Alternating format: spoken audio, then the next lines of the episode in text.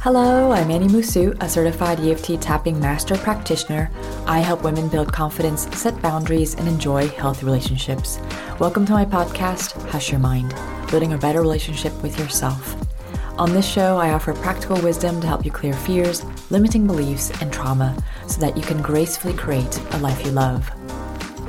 Welcome to episode number 38 of my podcast, Hush Your Mind, building a better relationship with yourself. Over the years, I've enjoyed plenty of spiritual teachings.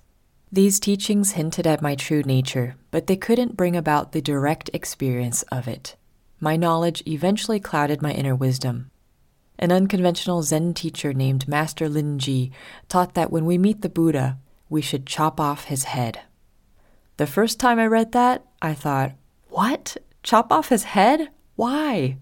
My finger traced the text several times. What he meant was that we may be pursuing our idea of enlightenment without realizing it.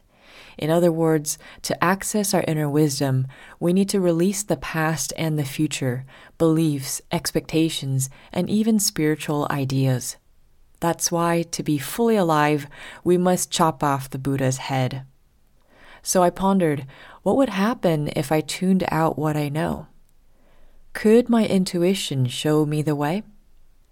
It isn't always easy with my overactive, reason oriented mind, but developing my intuition helps me navigate life with more ease and grace.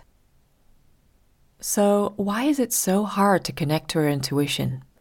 Many of us have accidentally shut off our gut feelings. As small children, we learned that our caretakers know better. Heeding their advice kept us out of trouble and decreased stress. For others, listening to their intuition was unsafe. They may have been criticized or neglected for speaking their truths. But everyone has intuition for a reason. It's a part of who we are. Our intuition guides us to the right decisions, reveals our spiritual gifts, and improves our lives. It isn't a pseudoscientific phenomenon, as some people might think. Our intuition comes from the way our brains store, process, and retrieve information on a subconscious level. The biggest obstacle to developing my intuition was unhealed trauma. I learned as a child that my hypercritical father's needs were more important than mine. So I grew up constantly focusing outward like a coyote scanning the desert for danger. My self doubt wouldn't let me lower my guard. I didn't trust myself to make the right decisions. Fortunately, I discovered EFT tapping, which helped me focus on my inner experience and calm my nerves. Introspection and journaling also helped heal past wounds. Eventually, it felt safe enough to trust the universe.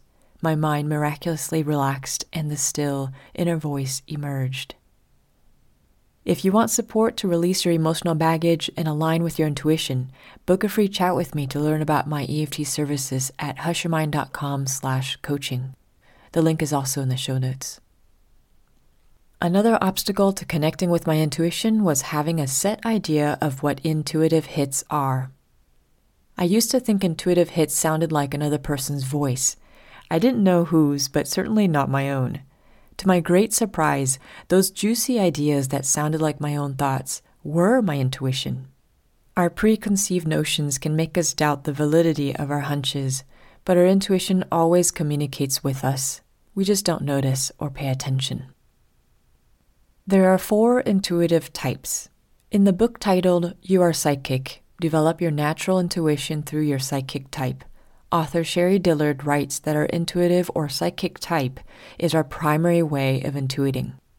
We tend to resonate with one or two intuitive types mental, emotional, physical, or spiritual, but we can develop our abilities in each one. Which ones do you identify with? The first intuitive type is mental intuition. Mental intuitives receive impressions mainly through their thoughts and a sense of knowing. If you're like me, you tend to get spontaneous ideas and insight. Though we can intuit others' thoughts and perceptions, we might doubt our abilities. My partner Loic and I often use telepathy unknowingly. One time we were just below the 15 euro minimum for credit card payments at the local organic store. I secretly craved a chocolate bar. Suddenly, Loic reached over and grabbed the chocolate bar from the counter.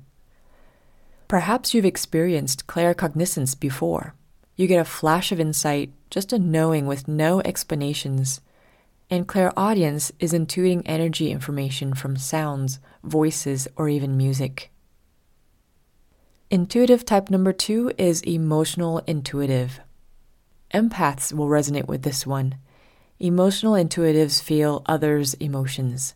It's easy to confuse intuitive emotions with their own or feel overwhelmed. Perhaps you can sense someone's heavy energy, or you may feel a loved one's joy even if they live far away. Some intuitives feed off the emotional roller coaster, and some close up due to the intensity. Clairsentience allows these intuitives to receive information about people or places through the heart and a sense of feeling. Intuitive type number three is physical intuitive. If you're a physical intuitive, you may receive gut feelings, tingling sensations, or even others' pain. Intuited physical symptoms might appear and vanish mysteriously. Clairsentience can manifest as concrete bodily sensations and awareness. People who intuit information by holding an object or gazing at a photo use psychometry. Years ago, nothing seemed to soothe Loic's stiff back so I decided to place my hands on his back and imagine the pain disappearing. My hands felt hot and tingly. The next morning, he felt much better. Energy healing has become a part of daily life thanks to my experiments and guinea pig, aka husband. I still have much to learn, but my tingling sensations certainly help me locate others' pain. It's like a spidey sense.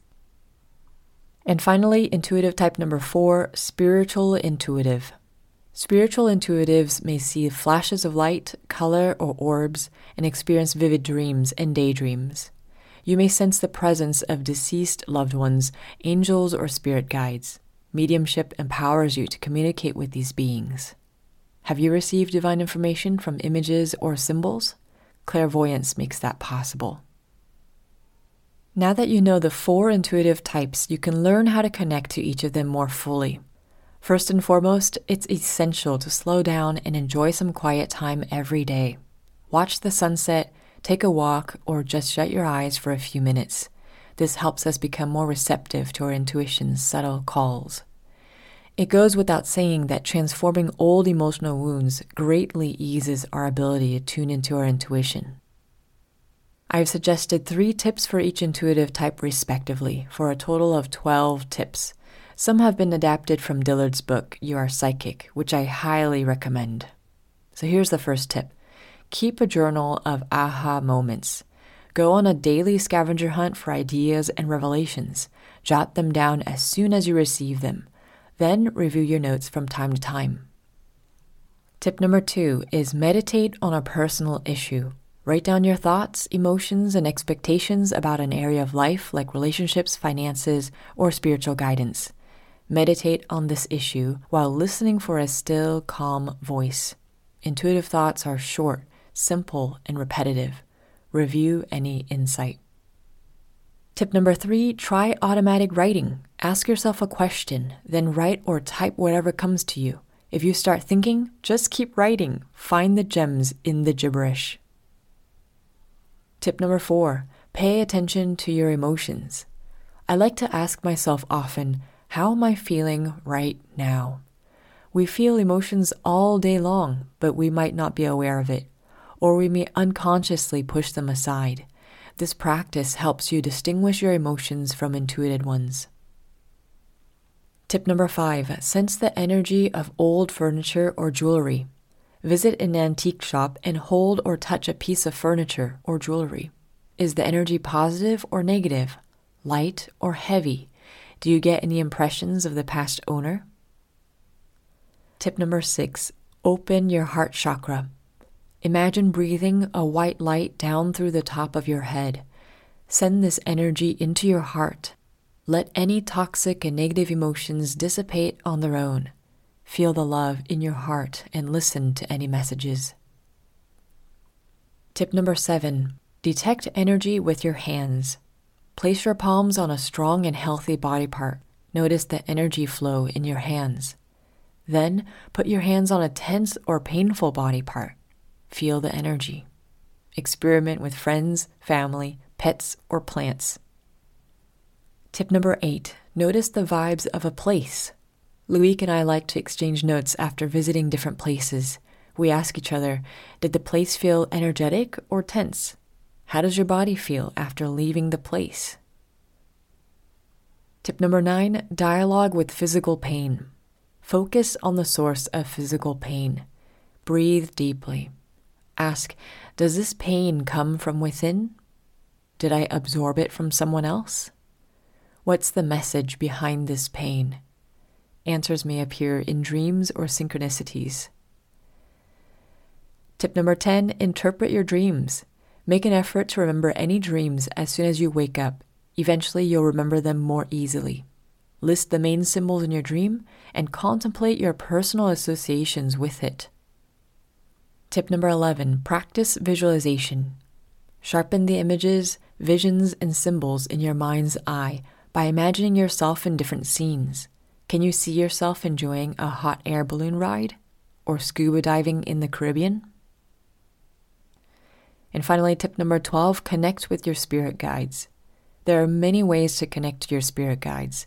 Some people like to light a white candle, set an intention, and invoke them. Or you can visualize a figure and begin an inner dialogue. It can even be as simple as thanking the universe for anything joyful that comes your way. In conclusion, your inner wisdom awaits you. Developing our intuition can be extremely confusing. It's like learning how to walk again, because we all have intuition. We've just dismissed or ignored it for so long. If we muster up the courage to acknowledge our intuition's gentle calls, we can let our innate wisdom guide us, and with that comes more peace, love, and grace. All we have to do is to get quiet and listen. Thank you so much for joining me in this episode of Hush Your Mind. Keep in touch with me by subscribing to my twice a month newsletter or following me on Insight Timer. And if you'd like some personalized support, book a free call at hushyourmind.com slash coaching. The links are in the show notes. May you have the courage to love and accept yourself. Be well and take care.